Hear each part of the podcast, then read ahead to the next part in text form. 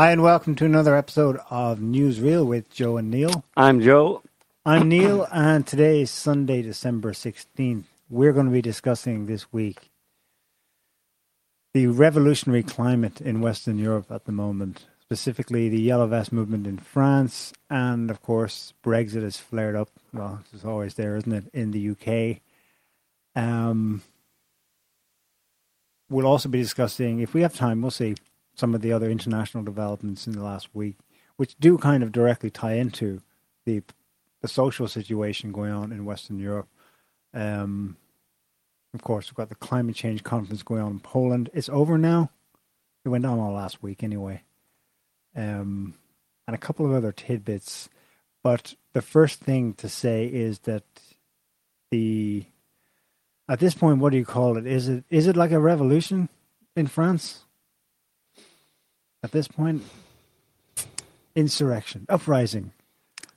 Well, it depends on what you uh, what you think a revolution is. Right. What are our uh, what are our references for that for the word revolution?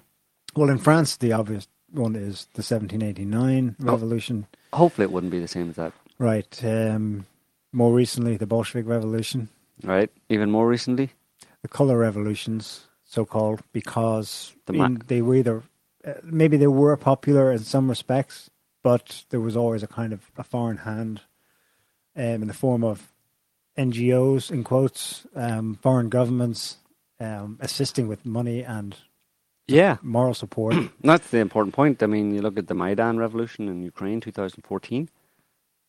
Um, that revolution actually only happened in the capital, in Kiev, and in a fairly specific area. Well, there were marches beforehand in the winter 2013 and in the early 2014, but then the actual revolution actually happened with uh, people concentrated in the in the center of, of Kiev.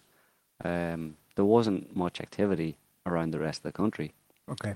Um, this revolution in France is very different in the sense that uh, there's activity all over the country, but there's no sign of any um, storming of the Elysee and uh, forcing Macron to flee as yet.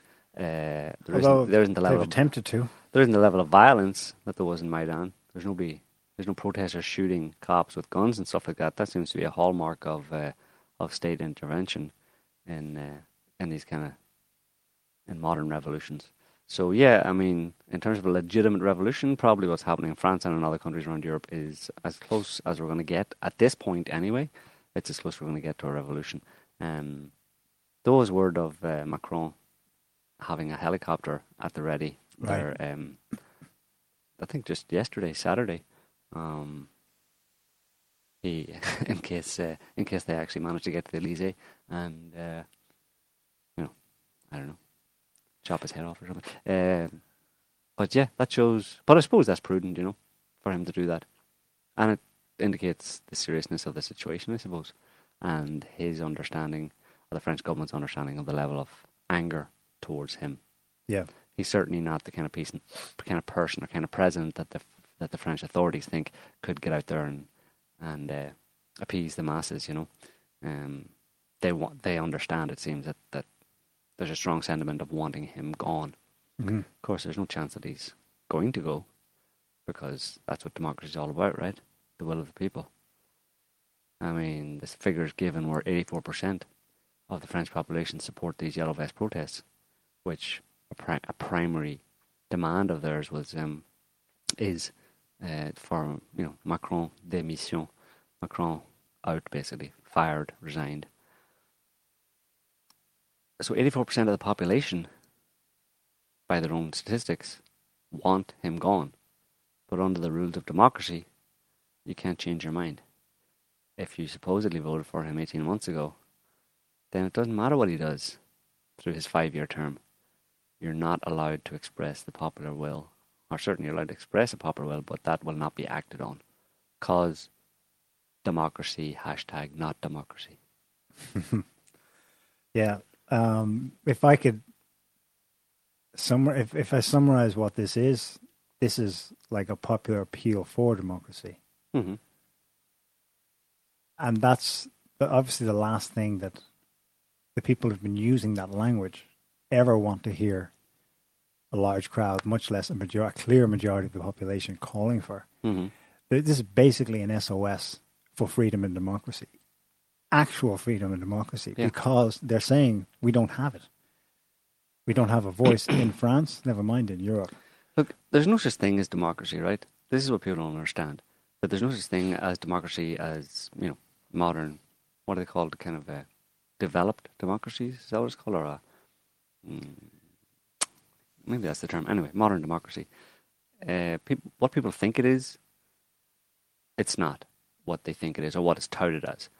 Um, but then the idea of democracy in in, in that con- in those terms was was stupid and never made sense throughout human history. You know, there was never, there should never, and ne- generally never was any significant period of time when, or really never was any period of time when the will of the people was actually done. How do you canvass 65 million people and find out what they all actually want and then have someone implement? That's not the way it works.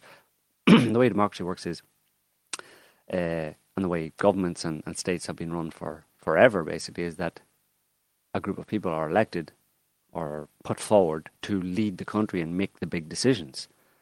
And the people, to some extent, you know, may have a say, but not really. The point is that we decided that you, group of people, will be the leaders and you make the decisions. You don't come asking us.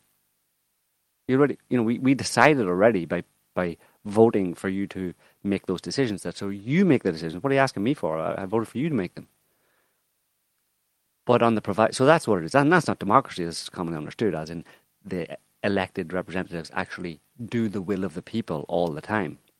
I, they check with them and ask them what, they, what am I doing the right thing? Is this the right thing to do? You know, I mean, it's not representative democracy really. It's at a, at a specific point in time, a group of elect, a group of people are elected or chosen to be the leaders to make all the decisions and entrusted with the responsibility of making good decisions. When they stop making good decisions, then the people should have the right to elect other people at any time, not for a five year term or a four year term or an eight year term, whatever, but at any time when they stop uh, fulfilling their, their function, the role for, for which they were chosen, which is to run the country properly. And it's, it's not hard for politicians to understand what running the country properly means from the point of view of the masses of people in the country. It's, you know, no punitive taxes, make sure people have enough uh, food and uh, employment and, and resources to, you know, roof over their head, enough money to buy food, etc., and decent enough infrastructure. It's all fairly simple, you know. It's quite simple to to to figure out what generally will keep people happy in a country. Um, so they know this, and when they stop doing it, they're obviously doing it willfully. They're doing doing it no, knowingly. They know that they're doing the wrong thing. They know that they're doing things that are going to piss people off and want the people, and, and the people will want to get rid of them. But of course, they do it by deception. They bullshit the people. They tell people that actually what they're doing is not what they're doing. They're doing something different, and they try to confuse them with all sorts of narratives about how the economy works and how you can't have this. And I'm sorry, there is no money, and money doesn't grow on trees. And then they give a load of money to some of their friends or something like that. Um, so yeah, it's not really at this point. It's more or less a, a dictatorship of the of the elite of, of a group of elites. It's not a dictatorship in the sense of one person. It's, it's and, and dictatorships never really are just one person. You know, there's a figurehead, but there's a group of people always Yeah. around dictators. So it's just really at this point in Europe, there's not much difference between dictatorship and and what we have in, in European so-called democracies. You have the dictatorship of an elite who really don't care and aren't interested in what the people want, and will and are enacting laws that are uh, that are punitive for the, the majority of the people, a lot of majority of the people in the country, Yeah. and the people have no recourse to do anything about it except get in the streets and complain and throw stones at police, and some of them wreck the place a little bit and set fires and stay. That's that's all they can do at this point. What they've been doing is all all people can do, you know. um, the first real response by the French government, I mean, at least from the president, from Macron, was his televised address last week. Um, 15 minute speech on TV. This uh, didn't go down well, I don't think, but then the French media suggested that it was he had made concessions. That you know, he'd made fiscal concessions to increase minimum wage and so on. I'll give you a good. I'll give you talking about the French media. There's a picture that uh, I just want to use to sum up what the French media does, um, or it sums up the French media and what their role is in general and specifically in relation to these protests. Uh, do we have that picture? Uh, There it is. we do, but it's not showing for some odd reason. Please wait. Well, I can tell you what it is. It's a it's a picture taken by someone of the yellow vest protests, and in the background there's a guy with a placard saying at the top of the placard it says Macron, and underneath it says dégage, which is the same as démission, i.e., resign. And then there's a video which you can check online of France, T- France Three, the third national French TV station, and they have that same image. Um, but they have removed the word dégage, edited it out. Right. As if So the protesters holding up a sign that simply says Macron. Right. Okay. So, according to the French media, they love they love the leader. according to they love our dear leader. according to French media, everything is the opposite of the way it actually is. Yeah. Um, yeah. What were you going to say about them, though? Well, this this this is an extraordinary sequence of events uh, that came quickly last week, where you had the first serious response after four weeks of, um, frankly, an insurrection in the country, not just in Paris. That was all that was shown internationally, but it's every town and city, the length and breadth of the country. And then you have Macron, after he returns from Marrakesh, to sign France up to this UN compact on, Mhm. glo- on mass migration, global migration, whatever. Um, okay, now my business is done. I will turn to you. Wh- What do you all want? What's the big fuss? okay, so he gives his concessionary speech and, uh, you know, um, says he was a little contrite. He certainly came down from his Jupiterian orbit to, you know, speak a bit more normally. He had some weird gestures going on where he had his hands on the table, fingers spread. Um, one guy who's like a, a French kind of um, body language watcher, you Analyst. know, an analyst. He did one in French. Um, we won't play if you, but um, I thought it was pretty spot on. That well, simply he had his fingers like that to not give, to not betray any emotional signals that would Suggest he was lying. suggest he was lying, and uh, um, he did. He nevertheless he did. You always slip, and there were a couple of moments where gestures matched with words. And, and anyway, his analysis was, was good, but he was still blown away by the overall control that he had during that speech. Um, it was a good performance. He acted well. We've already known that about him. He was a great actor. That's how he managed to win, if you believe what the media said about it anyway, his debates with Marine Le Pen in the runoff the election last year. It's also how he won his uh, his grandmother's heart. I mean, his wife's heart. He was. They met. She was at uh, an act, uh, a theater teacher, an acting teacher in his school, and he was in a Right. in a play. Right. So he's been at it for a long time. He's a good actor, basically. Um, yeah, I mean, you just, it's kind of silly the way people, ex- any, for anybody to expect that someone like Macron, who's a Rothschild banker, basically, and is a, a globalist in, in the literal sense of that word, um, he he's not interested in French national interests. He's interested in globalist interests, i.e., the interests of multinationals, global banks, that kind of thing. And that's where he came from. That's where he, he used to work for. So anybody, who, for anybody to think that someone like him, with that background and who claimed that he that he wanted to rule as a Roman god over France, and when he won the election, would then suddenly sit in front of the camera and and strike this kind of humble, uh, "I am your best friend" pose genuinely is just deluded, like you know. It's not hard. You just have to assume that people people lie an awful lot, and they do, like particularly politicians and uh, people like Macron. Are, um, they'll say whatever they need to say to to have their way, you know. Um, Yeah.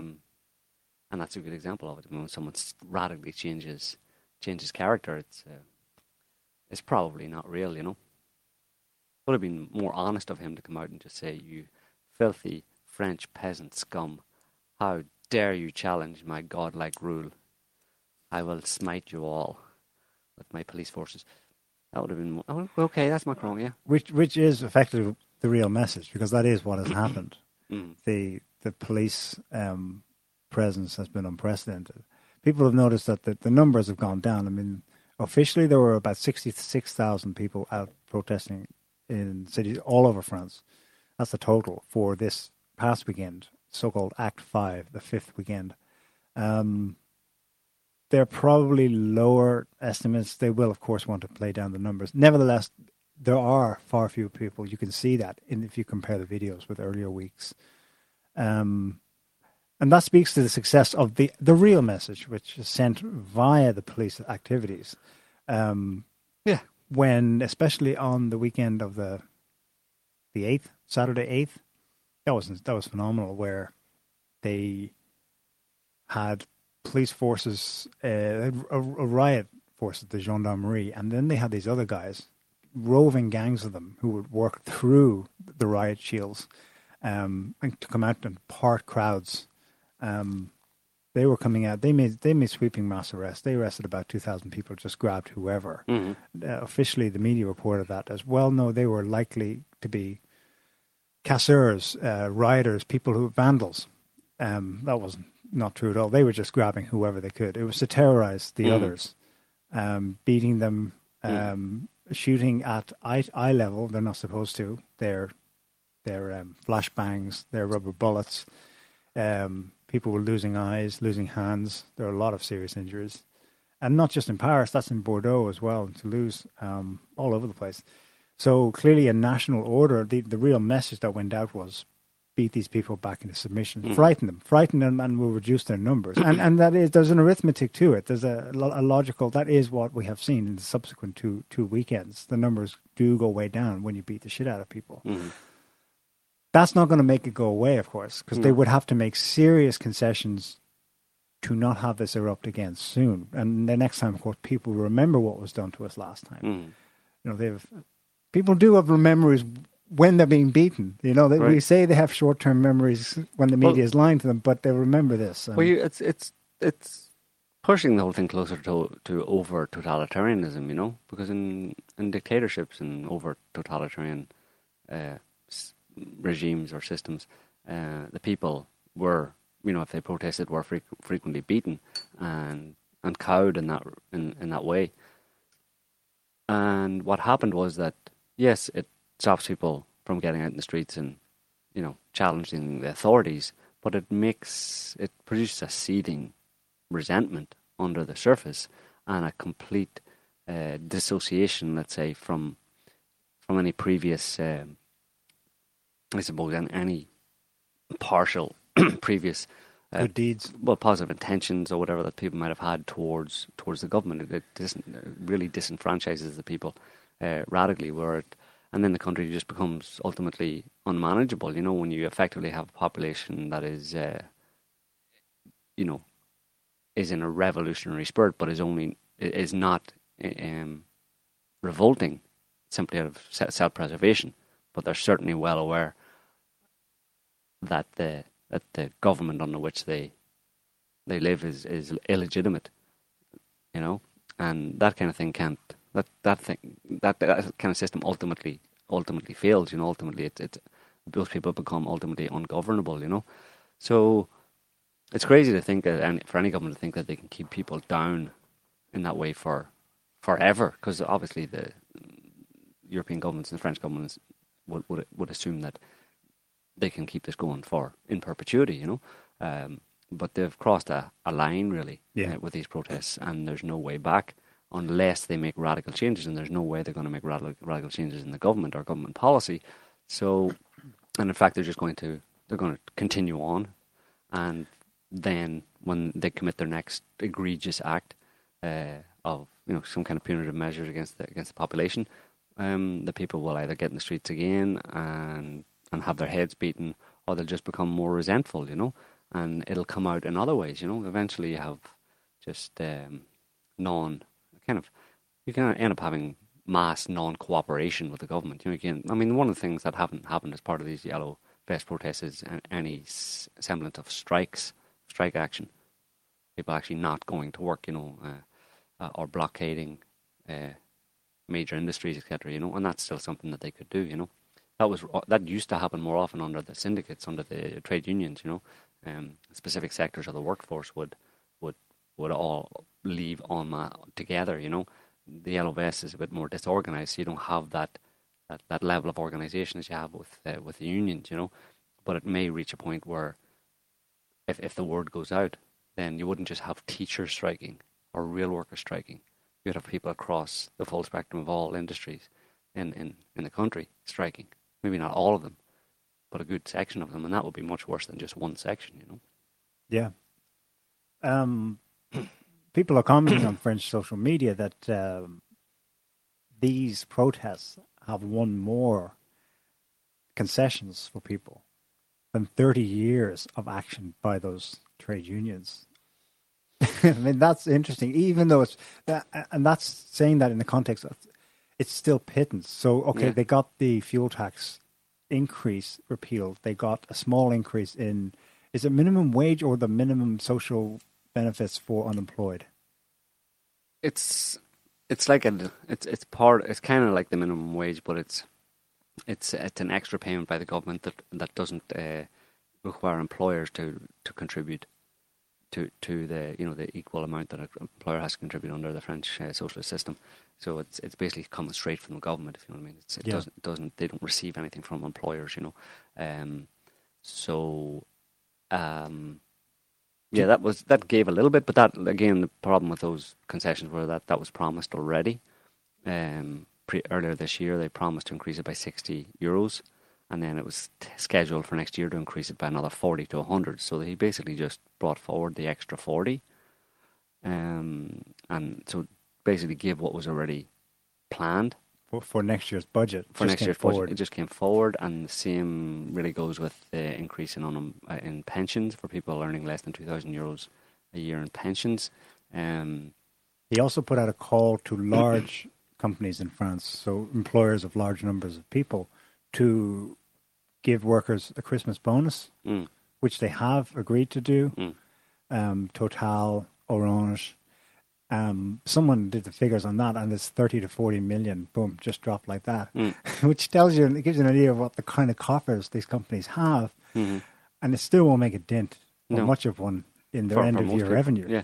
Um, but it also doesn't. So affect... they're they're buying them off, and that might also be having some success in it's more about numbers. The, the vast majority of people aren't. Yeah, it's more about the reason it's causing a wind down in numbers is because people feel that there's some concessions were given. We forced him to give in a little bit to almost to admit that he was wrong, even if the concessions aren't really that impressive and don't really do much to alleviate the vast majority of people's financial situation.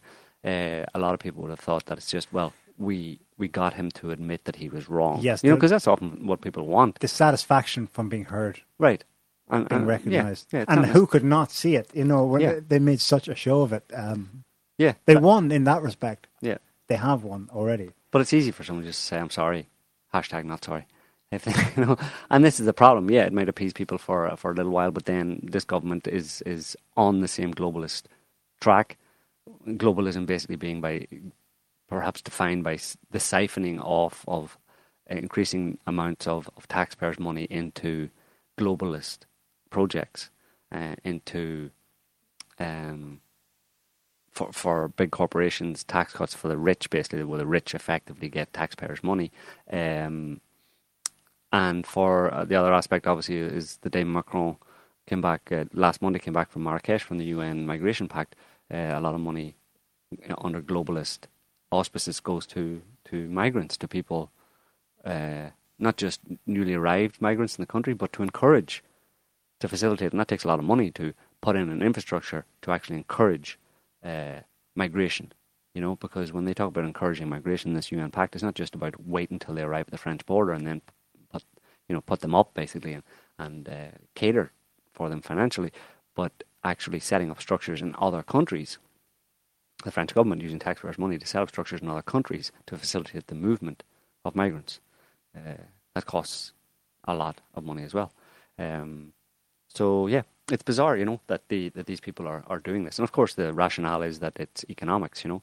We need more migrants because we're doing so well in European countries, in the first world, let's say, as it's called, um, we're doing so well that people are living longer. Uh, so you have an increasing number of older people in the population who need to, you know, be paid, be be, be financially supported by the state, and if you have an increasing number of older people, people are getting living longer basically because of modern medicine supposedly. Um, then you need more people working in the country to provide the taxes that pay their pensions and their healthcare and all that kind of stuff. Uh, so that's why you need migration. So for in the, like in the past, say ten years, uh, the number of over retired people increased by two million uh, over over that ten year period from ten years ago, and it uh, so, so, what you need is two, and, but the workforce didn't increase by the same number. So the majority of the of the population increases as a result, a result of people living longer, effectively. So you need to bring in foreign workers to to support them. But the problem with that is the kind of people that they're talking about bringing in in migration are people who aren't necessarily going to immediately contribute to the to the to the state to the country through through their taxes through through getting jobs because a lot of people are coming from countries where they you know, they don't speak the French language they don't speak whatever language they're coming to whatever country they're coming to they don't speak the language of that country uh, they're not integrated and um, uh, very often they become a burden on the state. So a burden rather than helping the people of the state by contributing to, the, to in, in, the form of taxes, they actually take away from the uh, indigenous people in that country by by being a a, a burden on the state by needing uh, unemployment benefit, uh, healthcare, etc., etc. So it doesn't seem to make any sense, and that's why we think there may be something else behind it as we mentioned last week. Uh, there might be some other plan behind it or whatever, but we don't know. Uh, but it's just it's definitely feckless, and it's definitely something that's not supported by the vast majority of people, uh, or at least let's say a significant majority of people in most European countries, and I think in the world essentially, because there's a there's a Pew Research uh, poll or survey, whatever, done of 27 countries that was conducted in spring of this year, and overall it works out that I mean the countries are there's about 10 or 12 from Europe, about six or seven from Asia, the Middle East, Russia, then South America, the US, Canada, and a few African countries. Uh, South Africa, and Kenya, and Nigeria, by large majorities, wanted no more migration to their countries, which is strange. But obviously, that's that's the same migration that we're talking about. I mean, they picked uh, three of the wealthiest African countries, only three, um, South Africa, Kenya, Nigeria, and those people don't want by by uh, majorities of 60, 65, 60, and 50 percent wanted fewer migrants or none, um, and that's because there are people coming from other African countries into those countries, and so they're people in those three countries are feeling the same way as, as Europeans and people in other countries are who are relatively close to Africa, because it's the people from poorer African countries who are moving to those few rich, richer African countries and into Europe. Um, but overall, the majority, it, it seems the, the the majority, something like two thirds of, the, of that, assuming those all of those countries are, can make up a, a representative of the globe, about sixty six percent of the people in the world want fewer or no more migration into their countries.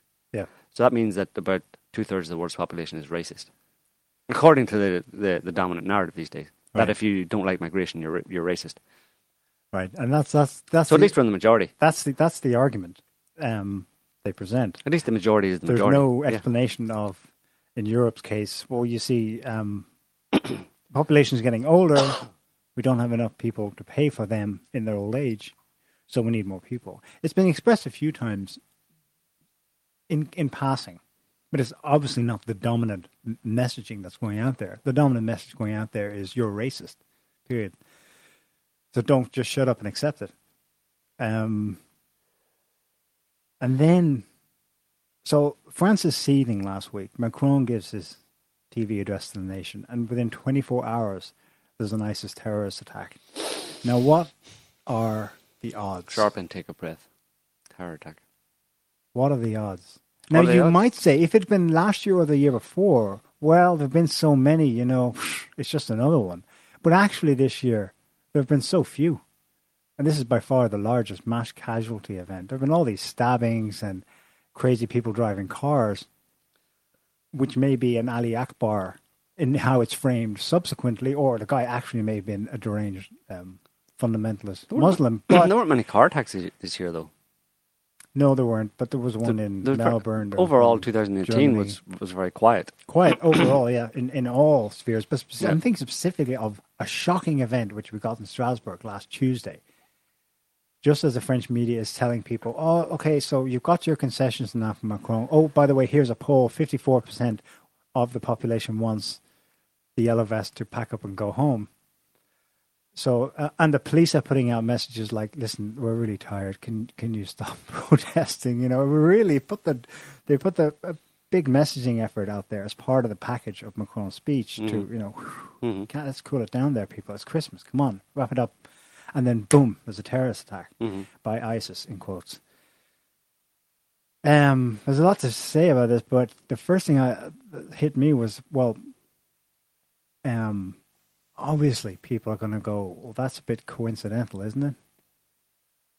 Um, such that a government minister has since said something to the effect that, well, no, hang on. Actually, what he was doing was he was renouncing a claim by ISIS on some website somewhere that we done it or our brother did it for us, and and they actually had the guy say a close insider in the investigation said I did this in Strasbourg for our dead brothers in Syria. So the messaging was out there that oh yeah it's ISIS, but the government minister actually went and said no, um, there's no evidence that this was ISIS. This was just a crazy guy consumed by evil hmm and I was thinking of that because he, I'm thinking, is he thinking to say that because they- Yes. they don't want to talk this up too much as Right. being ISIS because otherwise ISIS, the sworn enemy of France for what it's doing in Syria and elsewhere, No, because ISIS just came to the rescue of it, which contravenes the 2014 Well, declaration by ISIS, repeated everywhere ad nauseum at the time, that ISIS was specifically going after France, which it then did with Charlie Hebdo Mhm. and the Bataclan terrorist attacks in Paris that killed hundreds because France is a Western secular democracy and that one has to fall, blah, blah, blah. They gave the reason, and specifically their mission, they said, was to de- destabilize the French state. Mhm. And here they come in and uh, do something that effectively helps stabilize the French state. This is totally opposite Yeah. to their professed goals. Well, ISIS have have been on hand for the French government and Western powers in Syria for the past seven years to deal with uh, to deal with problems. You know, like Bashar al-Assad. You know, uh, you had several years of Western powers saying Assad must go, and then ISIS comes along and says we'll do it for you. Um, and then they try to do it, and they don't don't they don't achieve that objective because of uh, mainly because of Russian intervention. But the other thing is that that minister didn't wanted to put the kibosh on any ideas that this was ISIS was is because it's anti-immigration. It would fuel anti-immigration sentiment uh, among the French people. That uh, this guy, not just you know it. Well, first of all, the guy is of um, Algerian, I think, extraction. Although Yeah. he was born in Strasbourg, but he's of Algerian parent parentage. Uh, so roughly, he could be put in the in the by some people anyway in in the category of, of an immigrant within recent years, you know, um, or recent decades. Uh, so it obviously would inflame or embolden the anti-immigration camp to say that this was that you know to make the connection between ISIS radical terrorism and people of uh, North African extraction in France. And I have people who are maybe were born here, but also many people who are coming here, st- coming to France still uh, from from that area. So, because the government, obviously Macron's government, Macron, Macron just came back from a, a UN migration pact that wants to bring people In Morocco. like, like this guy from uh, in Morocco and Algeria, um, bring people like him to France. So they don't really want to hype the idea that this was that they don't want to make the connection between immigration and jihadi terrorism. But um,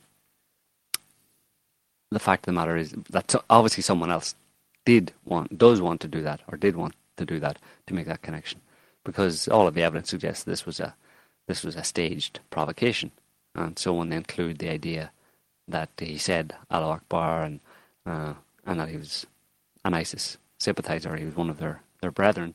Um, there's someone who, who wants to inflame that situation in France. Someone working at cross purposes with the with the French government and with the overt policies of the French government of promoting migration. There's someone who wants to demonize migration and in that way uh, encourage or embolden right wing sentiment and anti immigration sentiment in, in France. And that's the people who, who are behind this clearly staged uh, terror attack in, in Strasbourg. But at the same time, it's it's an effort that has suddenly made the entire political class overnight, at least as far as the narrative in the French media for the whole week go, um, it suddenly made them relevant again. They're all standing up there in the Assemblée Nationale, uh, singing the, the Marseillaise, we uh, announcing we are again relevant. You need us to protect you. We're going to get the guy. They spend 48 hours looking for him. He turns up exactly where they first went looking for him before the terrorist attack happened. Um, well, what the, the, the cross purposes? I, it seems to me that it helps the French state more than anything. Well, yeah, I mean, possibly, but from the point of view of the people, where do you draw the distinction between uh, two people losing their eye and one person losing their hand because of French national police violence, and three people being killed because of a jihadi.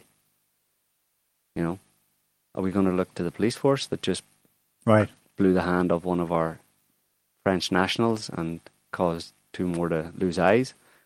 Are we going to look to them for protection against jihadis? Really? I mean, I don't know. It doesn't. It's not so clear to me that the French people would, after this, these protests and what they've seen and the way that they've been, the French people have been treated by the French police, that they would look to the state to protect them. I don't think um, there's many French people who think that, uh, that, that that that's a that that's a reasonable position to take at this point. You know, uh, I think more and more, let's say more and more French people anyway, are, are becoming disabused of, of, of that idea that the state is out to protect them. I mean, obviously, part of there's physical protection, but there's also emotional and uh, uh, general well-being protection, and that's what they're protesting against uh, in terms of the French government. You know, they're protesting against the French government because they are uh, hurting them, hurting a large number of people in a very direct way by depriving them of uh, a, a, sufficient amount of of resources to live um, to live uh, respectably. It's not very protective, is it? No, I mean? no, yeah. Um, but surely that that's the image that they want to put out. Yeah, but it's not working. It's not working, though, and that's what makes it all the more like tense at the moment. They've basically shown their hand. Um, that we've been using, well, no, we've been using well, terrorism to corral well, you. Yeah, well, and to keep you down right, and scared. Well, someone's doing that. They're capitalising on it. Obviously, the, over the members of the French government, uh, most of the fr- members of the French government had, don't know about the true source or the true cause of that terror attack in, in Strasbourg. Right. And they're capitalizing on the on those events, on that on those people being shot, to say to try and say we're here to protect you and stuff. You know, the police have done a great job, blah blah blah blah blah, and trying to encourage a bit of patriotism or, or allegiance to the state in that way. But uh, the the people who who carried out the terror attack have a very different uh, agenda. They're not interested in I don't think at this point they're not primarily interested in encouraging that kind of allegiance to the state. They're like like I said, they're more interested in dividing society, mm. dividing French society down ridiculous ideological lines of left versus right. Uh, so they're, they're, the ones on all the terror attacks of these people. Many of them, many of the previous terror attacks that were carried out that had suspicious conditions around them that suggested that there was that there was some powerful uh, element uh, of, of state apparatus, if covert, involved in these terror attacks. This has been going on for several years, and their goal all along, right back to 9 11, if you want to go back that far, has been to. Um, has been to encourage the idea in, in Western societies that Muslims or immigrants, etc., are terrorists. Yeah. Uh, I mean, the original 9 11 attacks launched a war on kind of strike through line Muslim terrorism. They call it war on terrorism, yeah. but Im- implicitly was the word Muslim in there, yeah. and it uh, it turned a lot of people of a particular character type against, and you know, reasonably so, against Muslims, against Muslims in general, and against certainly against immigrants. I mean, it's it's crazy, you know, um, that that they would think that after those 17 years since 9/11 and all the terror attacks, all of them blamed on, vast majority of them blamed on radical Muslims, would have uh, not would not create the situation where a large uh, number of percentage of the of the population would not like Muslims anymore or would have a negative image of Muslims. Of course, that's going to be the result. And if and if you assume that they're staged in the way that the way we we've documented them effectively being staged, uh, then you assume that that's that's the goal.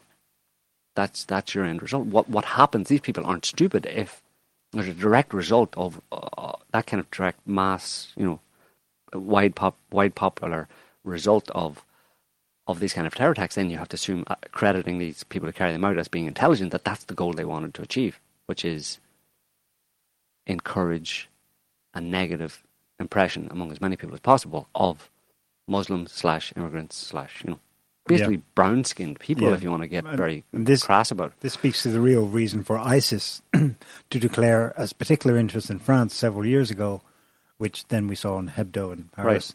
Right. Um, the real specific interest is because France has the largest Muslim yeah, um, Muslim of, of, Muslim from Muslim countries or just outright actual practicing Muslims as well in right. in all of Western Europe. Yeah, but uh, you know, in all of Europe, upwards of kind of period 20 percent, twenty five percent, 15 million people out of sixty five. Um, and of course, well, and then they're and then they're increasing the number of those those types of people, of of, of foreigners essentially of, of North African, African, Middle Eastern people in other European countries as well. You know, the government's bizarre. You know, this tag team they've got going on. Although I'm not sure they they know what's going on, but you know, each side knows one side knows what's going on, but the, the, the overt government that's encouraging immigration, I'm not sure they really know what's going on. I mean, they're doing it like we mentioned for supposedly for economic reasons, for population replacement, you know, worker replacement, etc.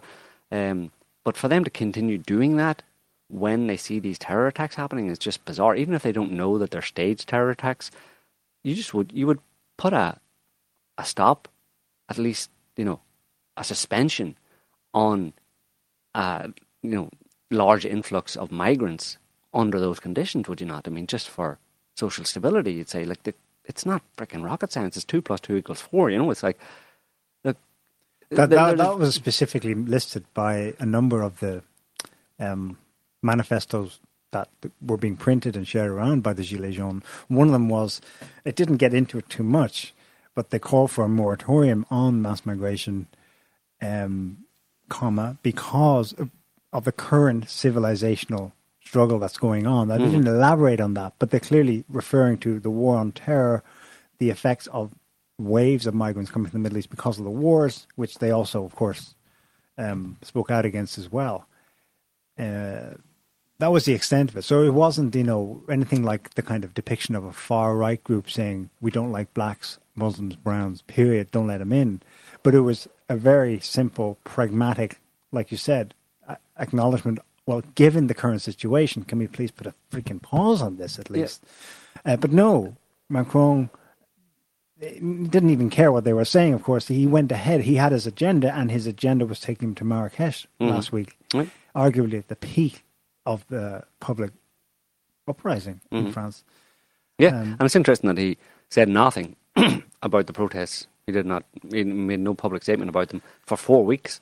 He said one, but obliquely. It was in the context just, of something else. Yeah, just a, a, vague statement, but he didn't actually do his official address about yeah. about this issue and what he was going to do about it until the day after he signed the UN Pact on Migration, which suggests that he wanted to get that done and dusted and the the, the, the I's dotted and the T's crossed, and, and France's uh, signature on it uh, before he came to the people to give them concessions because he's afraid that if beforehand he might be forced into conceding that he would not sign the immigration pact, which suggests that he was that he definitely wanted to sign that immigration pact. Um, and it's a big, as we mentioned, it's a so big thing in France. It, you know, it's a battle between two two directives or sets, if they're discreetly formed, of elites, such that right there when Macron was doing something that would have hopefully they thought the French or slash European globalist one side of them elites were trying to calm the situation down. Boom! At that moment, there's a competing directive to say, no, no, no, throw fuel on the fire by having a Muslim do a terror attack right now. Is that is that two competing directives? Is that what you're suggesting? Um, Because for me, I see a key place where the, the two interests meet. yeah, well, Whi- both their interests meet in, The population, 80% of them, is uniting against the elite in France. Right, right. And here you need to have something that, well, how can we split that into 40 40? How can we split that group again? Right. Well, then you have a terror attack. And in Right. that respect, Yeah, you wanna split both- the population, Both exactly. benefit. Yeah, yeah, absolutely, yeah. Although one of the the ones who carry the attack are a bit more in the know and have more power and control, and, and are working on a pretty uh, quite a nefarious agenda. They're a really dirty. They've got a dirty scheme going, you know. But yeah, definitely, it's it's their their their goal or the result of, of, of those kind of terror attacks is to encourage or inflame anti-migrant sentiment among the so-called right and then force the supposedly force the left to instead of instead of focusing uh, on the French people's common cause of, of government corruption to have, feel that they have to stand against stand against the right. So you you know you, you create a problem. You, you embolden the right. You inflame the right by having a terror attack, which obviously after every terror attack, the, the right the right wing nationalists say, "Okay, this is ridiculous, no more," and then the kind of more bleeding hearty lefties say, "Hang on a minute, you right wingers, shut the hell up. We like migrants and stuff." You know, so you get them fighting amongst each other rather than fighting the state. But I'm not sure people are that dupable in that respect, and I think ultimately they their left right political sentiments take second place to how much money they get at the end of the month and how much food they can buy and whether they can make their rent payment. That's the bottom line. And so you can't you can't make that go away by saying, shouldn't you people be fighting each other? Don't you disagree on migration? Uh, yeah, we might do, but you know what? I can't eat political ideology, so I'm gonna Yeah. prioritize you screwing us on our taxes. Yeah, they, they've said that in so many words. To hell with your republic. I need to eat. Um, Yeah, which is kind of the modern equivalent of let them eat cake, you know, yeah, when um, journalists or government ministers or whoever pontificate on, oh, yeah, but the republic and democracy, and if you don't like it, come and vote differently. Yeah, but you don't understand, mister. I can't eat. So yeah. um, it's, uh, but speaking of, The- yeah, do we want to talk about the terror attack itself, or was that already done? um, The details What, what is it to say? People, people know. People know in France. I mean, the media. The, here's an extent to how much people know. Within hours that evening, they were having to put out stories attacking complotistes, which is the French basically for conspiracy theorists who were suggesting that the timing was bloody fortuitous for the French government or the state, let's say, if not Macron himself.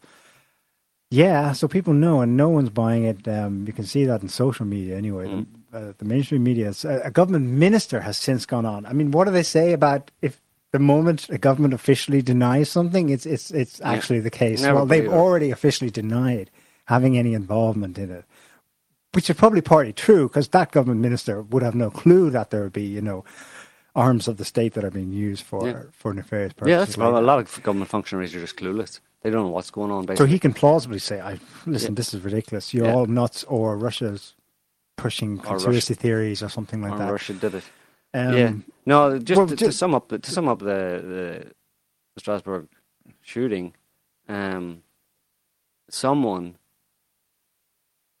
walked into the Christmas market in Strasbourg and shot uh, three people dead and seriously wounded five more, and wounded another nine, and shot at soldiers who were on patrol because these Christmas markets are heavily, heavily. Uh, patrolled and, and have a heavy police presence. He shot one soldier in the hand, and then he escaped in a taxi. and specifically Strasbourg. Uh, it's basically it's got a an old city that's surrounded by water. By the ri- river splits around it. So And walked the, the market's held in there, and each checkpoint they have checkpoints where anyone coming in, and there's millions of visitors to this one. It's like world famous. It goes back 500 years. Anyone coming into this event, it's barricaded, and you have your bags checked. Right. Plus, in addition, there's been all these terror attacks in France the last couple of years. Right. Plus one specifically at Christmas markets in Germany. It was Right. just last year. Mhm. So they've got armed soldiers. Right. So those soldiers were already there, Right. and into that walks somebody. Somebody walks in, like I said, shoots dead three people, seriously wounds five more, wounds another nine, shoots a soldier in the hand during a shootout with the soldiers, then leaves that area back across the river, goes back to uh, an area just, you know, maybe a few kilometers away. There, about an hour later, there's another shootout with police or soldiers. He escapes from that and then is missing for 36 hours. Can't be found, despite the fact that 700 police, security services, you know, uh, kind of, uh, uh, you know, rescue team, hostage rescue teams, all that kind of stuff. You know, black, special special ops teams, 700 of them, closed motorways, um, closed the border to Germany, and they couldn't find him for 36 hours. Um, and then he's walking.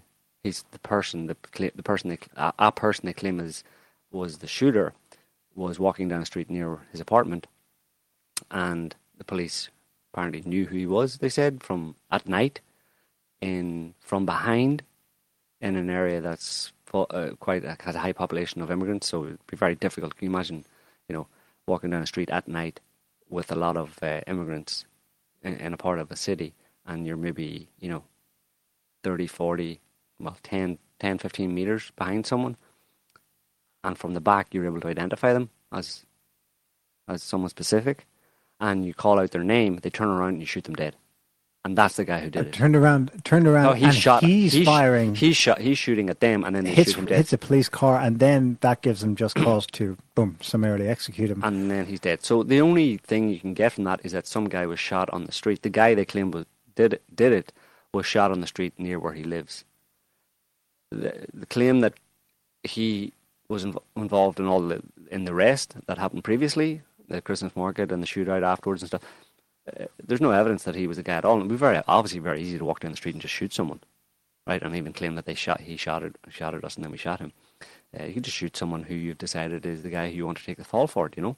But the most interesting thing is that this guy that they shot, supposedly the only gun that they found in his apartment was a 1892 pistol that was a standard issue in the First World War for the French military. It's a strange gun. It's it's a it's basically a Wild West kind of like six, Revolver, six shooter. It's got a, a circular uh, cylinder uh, chamber for six bullets, and they're not even nine millimeter; they're eight millimeter bullets, and um, and so you have to manually load like you know like cowboys and Indians type thing, and it's not very accurate. Uh, the bullet caliber isn't very high, um, and this is the gun that he committed this this this this mass murder and with. you know? successfully got out of two gun gunfights Yeah, with patrols plural yeah. of heavily armed Operation Sentinel French French soldiers. French soldiers. Yeah, so it's, it's not at all credible. It's that that's uh, it's it speaks to the probably the haphazardness of a rush job of framing this guy. Absolutely. In addition to this, of course, we also know that they raided his apartment Right, before the attack, right. Allegedly over a separate issue, a case in which he was wanted for, For robbery, attempt- homicide robbery. attempt. He didn't know, and he just happened to be away that day because he, wasn't. was he was planning. Supposedly, he was going to be uh, at the Christmas market that night, shooting people. The coincidences pile up. But this this guy was on the Fiche S, which is the terrorist uh, suspect list of the French government. I think there's something like four thousand people on it. Um, I don't know. Much no, bigger no, figures, twenty six thousand. No, yeah, a lot more, but there's only about four thousand being actively actively kept tabs on. This guy was being reasonably watched, apparently, by according to the French Ministry of the Interior. He was being reasonably watched. He was basically a kind of mafia jihadi. Well, he wasn't a jihadi type. He was just a kind of mafia. uh, Petty criminal, Petty, really. well, not petty, but you know, pretty a bit more serious crimes, but just a criminal basically.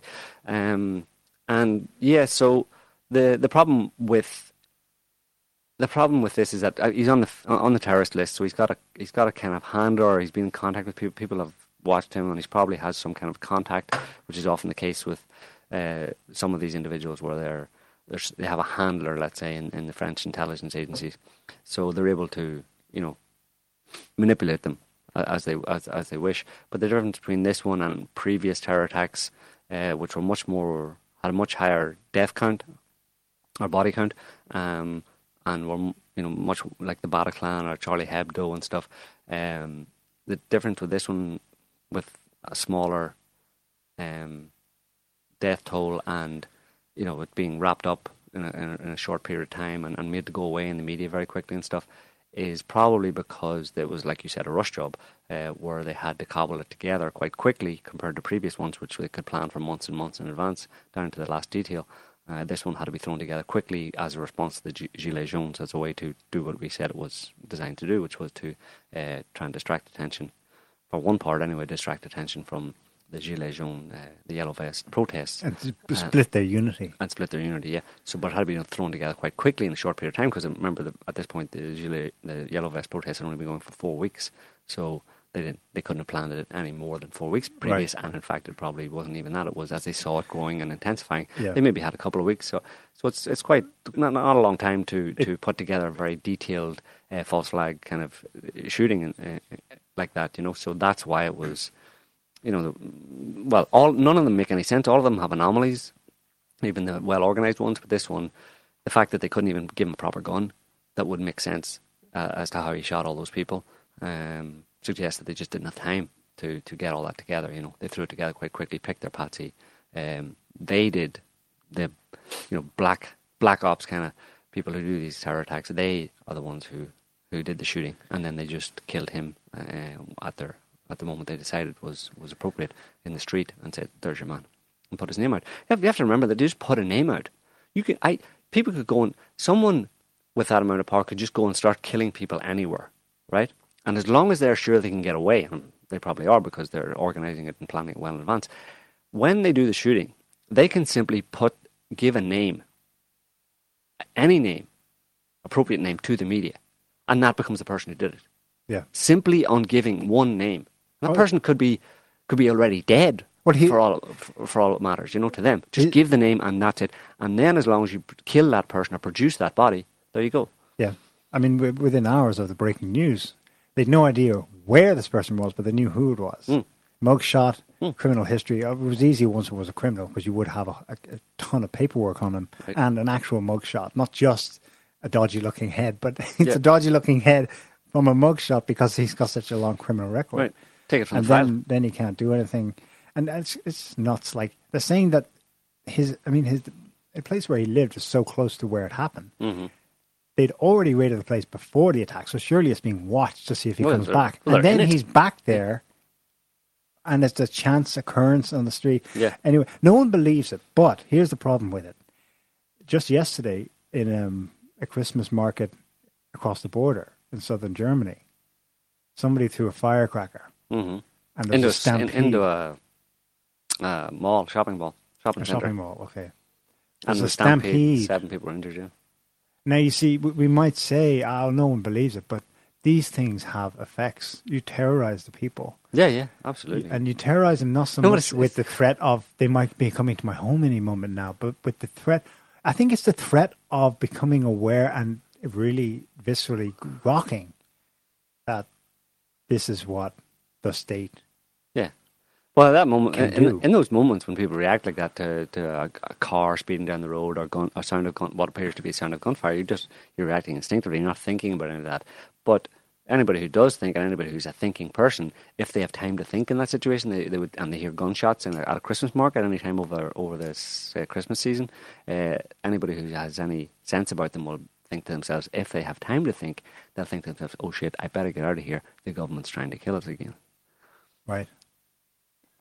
And they're serious. And they'll get away with it. There won't be any justice. So I better get my head under something. Okay. Or run. Um Okay, so that's France. We move on to Brexit. Yes, Brexit. The shit show continues. It's you know, it's I know it's Speaking uh, of deep state, go ahead. they're they're two ostensibly unrelated things, right? This thing in France just erupted spontaneously, right, five weeks ago, and Brexit's been dragging on for years. But there, what is going on where you have severe, like not yet severe, let's say, but a really, really serious fundamental political crisis on these two countries, either side of the channel, and not just there, of course. It's it's pretty widespread in Western Europe in some form or another. Um, it, it's not a coincidence, I think, No, it's that there's factless and factlessness and corruption of politicians. Like, you know, just in, an increasing level of corruption and arrogance and uh, you know blatant disregard for for for any sense of of you know righteousness or integrity. Basically, they're just at this point they're I don't know. There's something there's something driving them. Some kind of fear or some kind of they they, they expect that you know something's going to go wrong or something's the people are going to rise up or we're going to lose our positions. They're just concerned about their positions of power and their and their influence, you know. And for some reason, they've, they've just you know they're, they're afraid and they're it's pushing them to ever more blatant uh, acts of of like I said of, of corruption and, and idiocy basically. I mean talking of the deep state and you know kind of secret government are behind you know a power behind the the overt government in, in many countries. Tony Blair uh, came out the other day and made a speech about how we need another the Brits need another referendum. You know. Um, now, when you hear someone like Tony Blair saying that, you know that that's where it's at, basically, um, and that's that's where the the real power kind of sits. Because Tony Blair is kind of like is a kind of a, a, deep state kind of guy, you know, um, behind the behind the scenes, pulling strings and stuff. When he says they need another referendum, you know that's where it's going to go. But then, as we've been saying repeatedly on the show, uh, Brexit was never going to happen from the beginning. Um, it could not happen and they all understood it from the very beginning that it could not happen from an economic point of view. And they've spent the past two years trying to undo that referendum uh, that they foolishly allowed to go ahead, uh, believing that they had they could rig it, I suppose, in some way that uh, the result would not be a vote to leave the EU. But they didn't rig it properly uh, or sufficiently, and the vote was 53% to leave the EU. The official vote was 53%. And since then, they've been trying their best to to make it go away. Um, because it can't happen. But they want to maintain the pretense of democracy and listening to the will of the people, etc. And the reason they had the Brexit referendum in the first place, it was David Cameron, the Conservative Party leader and Prime Minister at the time, who agreed to have the referendum because it was back in what 2000, what was 2016, wasn't it? 15. 2000, well, no, the event wasn't. The event was 2000, yeah, but he announced it in 2015, um, and then the vote happened in 2016. But he announced that because even by 2015, there was the, the, the right wingers in the UK had already uh, kind of become quite strong under the uh, UK Independence Party, the, you know, further right than the Conservatives than uh, than David Cameron's party, and they were concerned that they would lose power to uh, the the more nationalistic right wing because the conservatives in the UK were never really nationalistic. They're globalists as well, you know, always have been. They're part of the kind of global globalist structure in, in the West that, that emanates from the West. Um, so they were worried about real grassroots nationalism uh, taking over or, or, taking a segment, a, a, significant part of their their voters, effectively their supporters in the, that were traditional conservatives, and so they stole that uh, one uh, issue from the the, the, the new right wing, the new nationalists in the UK, uh, that issue of let us have a vote on on whether or not to leave the EU, thinking that they could manage it so that it wouldn't and put it to bed. Put it to bed. That would be the end of it. Yeah. But it, they slipped up, and uh, and they've been trying to to undo it ever since. And I'd say what's going to happen now, despite all the bullshit going on with May going back and forth to to Europe, blah blah blah, all the details. I mean uh, they're all largely irrelevant because what's probably going to happen within the next year is there's going to be another referendum. And despite the fact that maybe a majority of people will vote again to leave, to say that they want to leave the EU, it's possible. Uh, they'll make sure this time that they rig the vote in such a way that a majority of people, a good majority of people, says no, we want to stay in the EU, and then at that point that'll be put to bed, and you look back, and the last two and a half or three years of Brexit will just look like a complete, well, look like exactly what look exactly like what it has been, which is a complete load of uh, factless nonsense. Um, last week, May was going to put the deal she had made with Brussels to vote in Parliament. Was just going to get it. And there was a whole series of developments where at the last minute she didn't. There was uproar. and then she survives a no confidence motion um, from the Tory party. Mhm. Uh, that struck me as being basically a referendum within the Tory establishment, as saying uh, it was basically their internal referendum on May, the Brexit deal, and, and generally staying in Europe. For me, that was it. The, the, once they had put it to a vote among themselves, they were saying, "We're never going to have a Brexit. It's not going to happen." Mhm. Yeah. Even even taking into account Jacob, Jacob Rees-Mogg Right. and all the the ones who were saying no, it's definitely going to happen. They had their vote, and that's it. It's settled now. So the only thing left to see at this point is, um, yeah, just how Yeah. Well, they they make that okay with.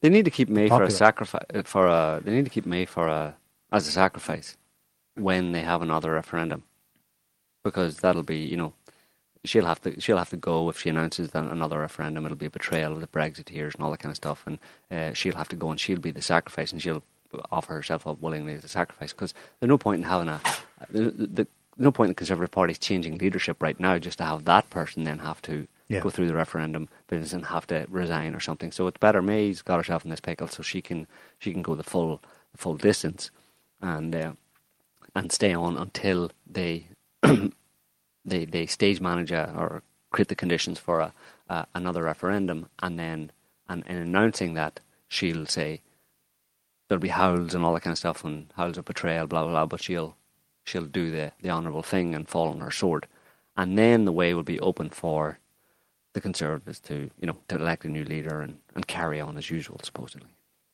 And the media, in the meantime, is um, going insane they're all over. They Project love it. Fear. Um, the Times story we looked at yesterday: Brexit, suicide warning if exit turns chaotic. Yeah, there'll be a mass spike in suicide. Ministers are being told to prepare for a rise in suicide in the event of a chaotic no deal Brexit. And the other one was, uh, Sky News, will there be civil war if Right. Brexit isn't delivered? But I think that's actually a more pertinent issue beyond trying to scaremonger people. They can scaremonger them with how horrible things will be if you don't go along with staying in the European Union. mhm. But there is a real risk they're running here of a yellow vest style Mhm. backlash, certainly in England yeah, against this. And we, we've seen it already. The, the first yellow vest protests began just two days ago Mhm. when they blocked um, three of the bridges in London. Mhm. The worst that's going to cause so far is a traffic jam, Mhm. uh, but a pretty bad one this time of the year. Um, but there's the seed. That's what they have to contend with, and that's what they have the sharp eye on. You know, keeping that Mhm. from developing into the scale it did in France. But do you think people are saying? I mean, I've heard many Brits themselves say, "Oh, I'd love to see us, you know, really speak up for ourselves like they do in France." But Mm. we're all a bunch of um, chickens, cowards when it comes to this. But I mean, yeah, well, if if you're really pro Brexit, well, this you're getting an idea now of Mm. the scale of what it would take to actually see the popular will done. Mhm. Yeah, And even then, you, you might be disappointed. It might, and so that's why, in the end, this Sky News suggestion, which is obviously meant to scare people, may in fact be speaking to. They may be suggesting, yes, well, here's what you would need to do if you ever want a Brexit. You, you'd have to have a civil war. yeah. Or and that's another way that they're dividing the population. It seems to be that across the board, the the elites are are focusing heavily on dividing the population against themselves, against itself, again, you know, against each other, dividing the people in the country because they're afraid of them rising up and attacking the real enemy, which is the, the the massive corruption of the elite. That's what they're afraid of. And the best, I mean, it's divide and conquer. I mean, it's like it's it's it's it's a bit sad, you know, that it's it's come down to such a such a cliche term, really, you know, that that's what they're doing. But then maybe that term exists because it's been true for millennia, divide and conquer, and that's how you rule Yeah. you know. Um, and it's really coming. It's always been the case to one extent or another, but it's just basically it's basic. It's been ramped up uh, uh, to really kind of a high level now. You know, the, the, the, they're really driving the, the divisions in society. You know, uh, which is interesting because that's what the West has done in, in their imperial uh, count, um, wars. You know, when when they try to uh, uh, when they want to overthrow governments in, in the Middle East or, or other other countries, they they look for the fracture points in society and try to create the appearance of division and then set people against each other. You know, as in in those cases, it's to is to create a civil war type situation into which they can intervene uh, and and pacify the country or you know and, and, and get what they want that way. You know, but they're well they're well trained in in foreign countries uh, in the art of sowing social division and up to and including creating a, civil war um, by you know having proxy gangs and, and, and, death squads and all that kind of stuff. Um, and that's not off the table for ultimately for um, for European countries as well. Some at some point down the line that there would be would be government death squads. I mean, in fact, on these kind of terror attacks that we saw in Strasbourg, that's a government death squad that carried out those that carry out those terror attacks. That's a government death squad, the same kind of death squad they used in Iraq and and, uh, and Syria and other countries to to inflame inflame tensions in the country.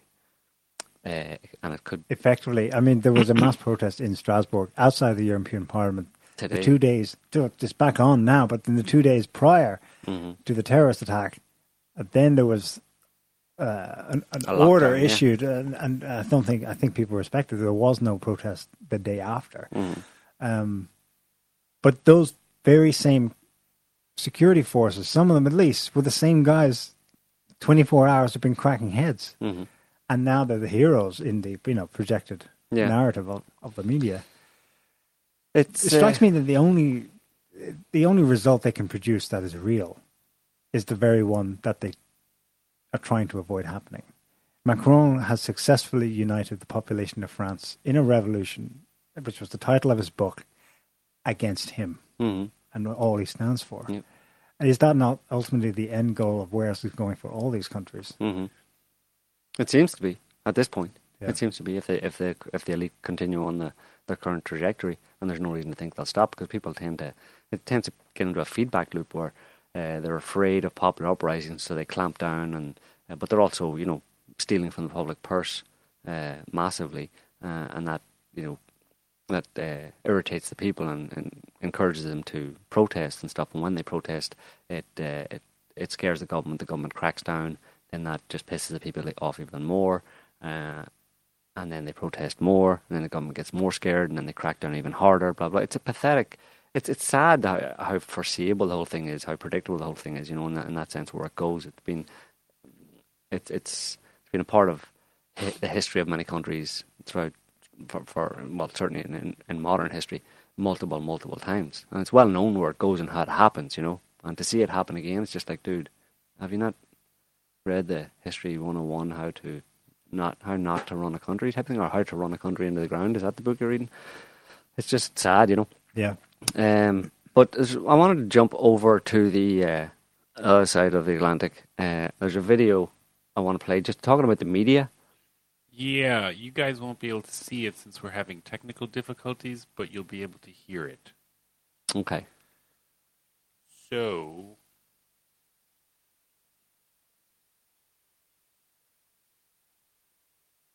Who's Donald Trump's done. He's done. There's no question about that.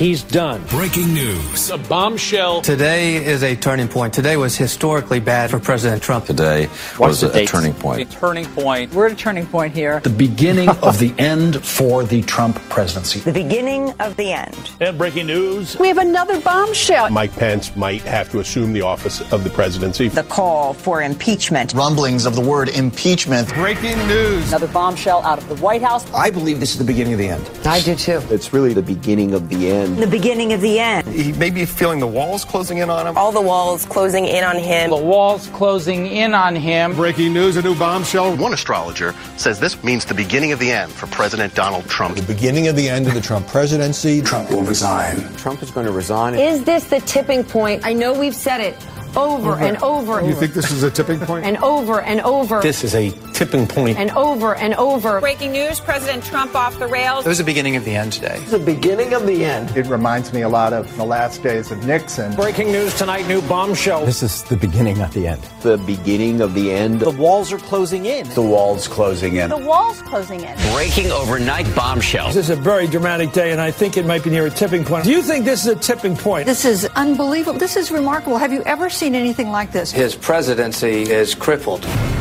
December 1st, 2017, you can mark it down. This is the day that everything changed. We begin with the bombshell. The beginning of the end? The beginning of the end. The beginning of the end. The beginning of the end. The beginning of the end. The beginning of the end. In fact, if this were a football game, we're in the third quarter. May even be the beginning of the end. we begin tonight with the bombshell. Donald Trump is in a lot of trouble. Trump is in trouble. The president will resign. Another hour, another bombshell. This is a tipping point. Trump's going down. This president could be impeached. I do not think the president will serve out his term. Resignation. Resignation. I don't think this president is going to serve out his term. Mr. Trump will not serve out his term. He will not serve out his term. No way. No how. Breaking news, absolute bombshell. I think Donald Trump is in trouble. Donald Trump is not. He's done. And it's over. It's over. The walls closing in. Oh, the walls closing in. This is going to be the Achilles heel. Breaking news tonight, I expect Trump to depart. This week will be the watershed week. Trump is in big trouble. Trump's in a lot of trouble. It's a sign of a terrified old man who feels the walls closing in. The walls are increasingly closing in on him. Tonight, the walls are closing in. Today changed everything. This is the beginning of the end. Today, the biggest tipping point for the Trump administration. What a historic day. The bombshells, uh, they fell. It's entropy and it's crumbling internally. He's underwater. He feels the walls closing in. Could his testimony be a turning point? We may be at a tipping point. It's the beginning of the end. The beginning of the end. Another bombshell. Bombshell. Bombshell. Bombshell. Bombshell. Bombshell. Bombshell. Bombshell. This is a bombshell. It is a bombshell. I am beginning to resent the word bombshell. No doubt. All right, that's good. Uh, and they wonder why they're called NPCs. That was one, 18 months. That's all you need to know of what happened over the past 18 months, and uh, particularly in the, in the, in the US media. That's pretty much all that happened in, uh, in terms of what they reported. NPC said bombshell lots of times. Walls closing in, walls closing in, beginning of the end, beginning of the end for 18 months. And they had no shame. Yeah. There's no sh- there's no shame there. Like you know, the same people saying the same thing for 18 months.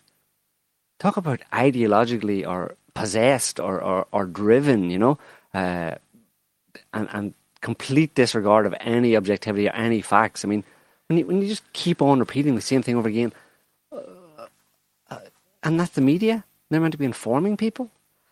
Jesus.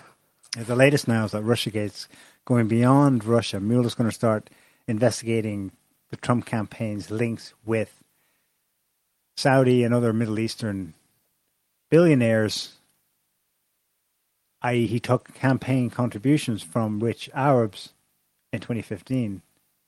Just like all every other politician. Isn't that what you're supposed to do? it's crazy. It's crazy, and it's nothing to do with Russia, of course, but um, it's like we're, we're, there is no there is no end point. I mean, they'll they'll keep going like You this can- you can throughout, expe- throughout the four years. We can expect another the walls two, closing in. Another two years of that. Why not?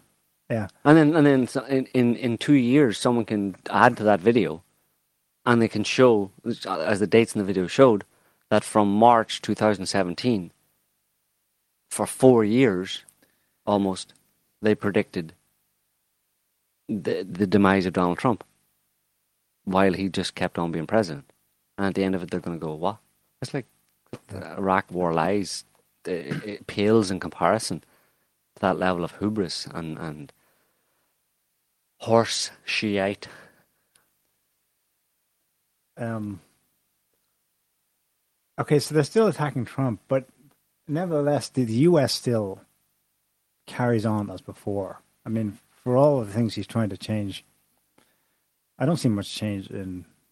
It's more of the same behavior. The two cases last week were a standout for me. The, the Russian Maria Butina, Mm-hmm. who pleads guilty or it makes a plea deal to being guilty of failing of conspiring against the U.S. government by failing to register as a foreign agent because she's a, a lobbyist and she happens to like guns and be Russian. Mm-hmm. Um, it's revolting beyond belief. She's kept in solitary confinement effectively tortured for over a year now at this point. Mm-hmm. And then she says, "Yeah, I'm guilty. Just just do something, get me out of here." And then at the same time, last week, um, this executive of Huawei, big Chinese mm-hmm. Apple, basically a communications firm, she gets arrested in Canada, charged with misleading multinational banks about Iran linked transactions, putting those banks at risk of violating US sanctions. Mm-hmm. I mean, that's this is going like this is a little crazy because if you start arresting the executives of your opponent, how are they not entitled to then start arresting Tim Cook and Bill Gates or Warren Buffett? I mean, they could just disappear. You know, you're going to have a pushback mm. in kind. Mm. That that kind of that's a level of crazy. And this is kind of nonpartisan here, where the American elites in general mm-hmm. are starting to do things that you know it's going to push back on them in serious ways. It's it's and it's bald-faced blackmail. Trump Trump thought he'd weigh in on it last week, and it didn't help by suggesting that he could help her case if China helped him in the trade deal negotiations. Yeah. Exposing right there that it was a political abduction for yeah. hostage taking for the purposes yeah. of um, blackmail. Right. That's how that's how that's how politics and corporate business works. Oh, but this is brazen, like yeah. it's good though. That's one of the advantages of Trump. You know, he's put a lot of stuff out there. You know, just not necessarily through good intentions, but just by being uh, taking the approach that he's taken. You know, which is his wheeler dealer businessman type. You know, approach to to America. America's a business. Let's let's play hardball type thing, and uh, and he's exposed an awful lot of stuff that that that just by being who he is, obviously the whole Russia Gate stuff and all that uh, has exposed an awful lot, um, and exposed also how the media is massively biased towards him. You know, so there's a lot of stuff that he has brought to light through no, um, through no fault of his own, if you know what I mean, in, in the sense that he's just just being who he is. And for some reason, the deep state, like as we've been saying, really don't like him. The American establishment really don't like him and feel they need to curtail him and, and corral him and, you know, stop him from doing what he's doing. And obviously, his the one thing that they don't like about him is that he's a nationalist. You know, he claims claims to be a nationalist. You know, and that goes back to the whole globalist idea and immigration and all that kind of stuff. That he's singing the wrong song. And I think their main problem with him in that respect is that what he says gives gives a you know um gives support or succor to the to to other, other people in, in, in in particularly in Europe, but in other countries around the world, you know, to uh, to stand up and take a stand for against, let's say, unfettered immigration, you know. Um, although, like we said, they have a they have a um, a plan B for that in the sense that they're that they're the, the, the kind of uh, the deep state actors are happy enough for there to be a rise of the right wing nationalism in um, in European countries and even in America, um, as long as they can control it. Because the way it's characterized as right wing na- nationalism, aka Nazis, fascist, and racist, is not actually true for the most part. You know, it's yeah. just ordinary people. Probably the majority of people in most European countries don't want unlimited migration people across you know from across the political spectrums our political spectrum. So um, no, I mean overall, I'm. I think I'm, they have a pretty good uh, leash on Trump.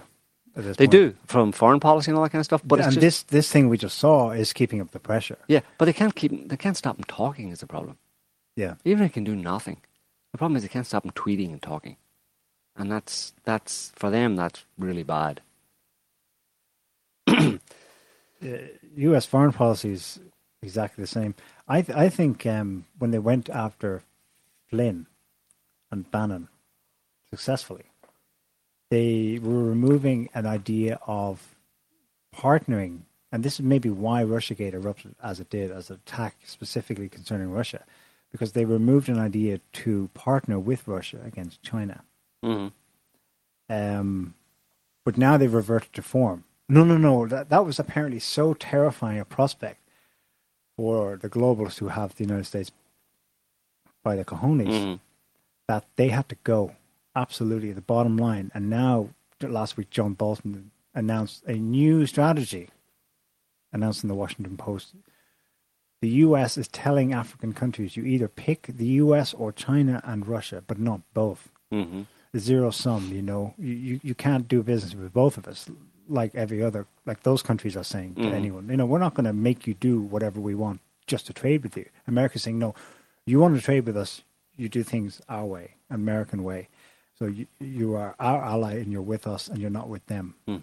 Of course, this is echoes of George W. Bush. You're either with us or you're with the terrorists. Um, interestingly, in the Washington Post editorial about John Bolton's announcement, um, the headline was Countering Russia and China in Africa. The subheadline was The U.S. has a new focus, comma, but it can't neglect the terror front. Mhm. Betraying right there that the terror front was always a cover Mhm. for, For countering Russia and Chinese access to Asia and Africa. Mm-hmm. Uh, so there's nothing new about this. Of course, it's totally business as usual, and it's coming under a Trump government. Thank Yeah. announced by that walrus Ned Flanders. Yeah. Yeah. Good job. Um, John Bolton. They uh, they could also take it. I mean, another aspect that uh, you're either with us or with with the terrorist type thing. Uh, you're either with us or against us. Is uh, the next stage of that is what the US has engaged in quite often as well. Is uh, if I can't have you, no one can, which is the hallmark of you know the pathological partner in a relationship. You know, if you're not with me, then basically I'm going to kill you. you know, and that's that's something that uh, these any African nations that decide to opt for Russia and China would need to keep in mind. They might see themselves under serious uh, uh, a terror alert, if you know what I mean, or uh, under the under attack by um, so Trump Boko Haram, let's say, or Al Qaeda in Africa. Al Qaeda wherever we want it to be. to give me an idea for how Trump could spin this to his base. You see, we believe in traditional values, in monogamy, and there should only be two people in this marriage. Exactly. All these unwashed people with their polygamy. Polygamy is evil. So, Mhm. no, you can't be trading with Russia and China, much less letting them build motorways and infrastructure for you for the first time in the last 500 years of our Western ma- magnificence to the world. Look at the legacy we gave you Yeah. death, disease, AIDS, a few roads, sure. But uh, the Chinese don't. They're going to colonize you by building all those things for you. Well, to be fair, I'm not and sure. And then they'll have you. I'm not sure they give them disease and AIDS. Well, that, that would naturally come with widespread poverty and backwardness. You would have Mm. a proliferation of Yeah, cholera and all yeah, those things. Right. Although, although in Africa, because of the climate, there's a, a lot more disease there anyway. That's one of the actual one of the reasons that people overlook when they. I mean, there's obviously lots of reasons, other reasons why African countries are mostly poor. Um, that could be remedied. One thing is you could get out of, you could get Western powers out of there type thing. But um, one of the reasons, obviously, is the, is the climate basically, and and uh, it's not a very, you know, for in terms of uh, growing season and arable land and all that kind of stuff, it's very different from further north. You know, much more productive. Uh, uh, not all the countries, but but some of the African countries, but also because of the because of the temperature, there is naturally a lot more uh, kind of disease. What do you call it? The tit, tsetse fly or something like that. Uh, there are things that grow in tropical and very warm climates that are not good, you know, and that are a problem for for human beings. You know, that's not to say they couldn't be overcome if there was a sufficient level of, of development, which has been definitely thwarted. But you know, it's it's the narrative that it's only uh, Western colonialism that keeps Africa in poverty is a bit too black and white. It's better to say, I suppose, that colonialism has worked there and worked there for so long up until the present day because of various different factors. One of them being that Africa is a difficult place to, you know, it would always be slightly behind more temperate climates on the planet that are more favorable for all of the means of the resources, basically a lot of the natural resources uh, for food and for you know even uh, forests and trees and wood and all that kind of stuff. Like a lot of Africa is quite hot, you know. Um, a lot, a lot of African countries are quite hot. So is a lot of Southeast Asia, including South China. Uh, yeah, but China's a big country, one big country. You know? Well, okay, granted. There's still, nevertheless, a fairly black and white difference in concept of how things can be done. China's like specifically going around saying it doesn't have to be zero sum. It doesn't have right, to be zero absolutely, sum. yeah. And America's going around specifically saying it has to be zero sum. Mm-hmm. You're either with us or we'll blow your country to pieces. That threat's implied. They don't always execute it, mm-hmm. but it, it is implied in this kind of total, total message. You know, it's totalitarian, right? As opposed to relatively open. And I say open, like that doesn't mean China's all open borders. It's not. It's very much nationalistic. Mm-hmm. Um, so there is there is still a fundamental qualitative difference right. in approach. You know. Yeah, absolutely. And I think ultimately that approach will, will, win out. You know, as far as it goes, um, as far as they're able to uh, able to push it. You know, the the U.S. is, as we've been saying, and the West is fighting a losing game here. But there's no way to convince them to to change their change their tack. You know, they're they're set on a on a trajectory, and it's it's. Uh, come hell or high water type thing, you know. They're they're going to push through that They can't change. Um, so we'll have to wait and see what happens. Although it's not looking good. But then sometimes there's a silver lining in bad things. Um, like Christmas is coming. Yeah, Christmas. Whatever. Uh, this might be our last show for the year, so Yes, it probably will be our last show for the year because next week is 23rd. The week after that is the 30th, you know, and we're pretty sure people will be people will be focused on well, they should be focused on more kind of festive, Christmassy kind of activities, family and friends and all that kind of stuff. So um, and the world can the world ain't, world ain't going anywhere, you know. Um, the walls will still be closing in according to CNN. Absolutely, they'll still be closing in on Trump all the way, you know. So just so, turn it off. Yeah, and uh, yes, so we'll probably, unless something major happens, we'll be back in the new year with another show. Until then, uh, we hope you enjoyed this one. If you liked it, like, subscribe, all that kind of stuff. Um, and wherever you are, have a good day. See you See next you year. Bye, everyone.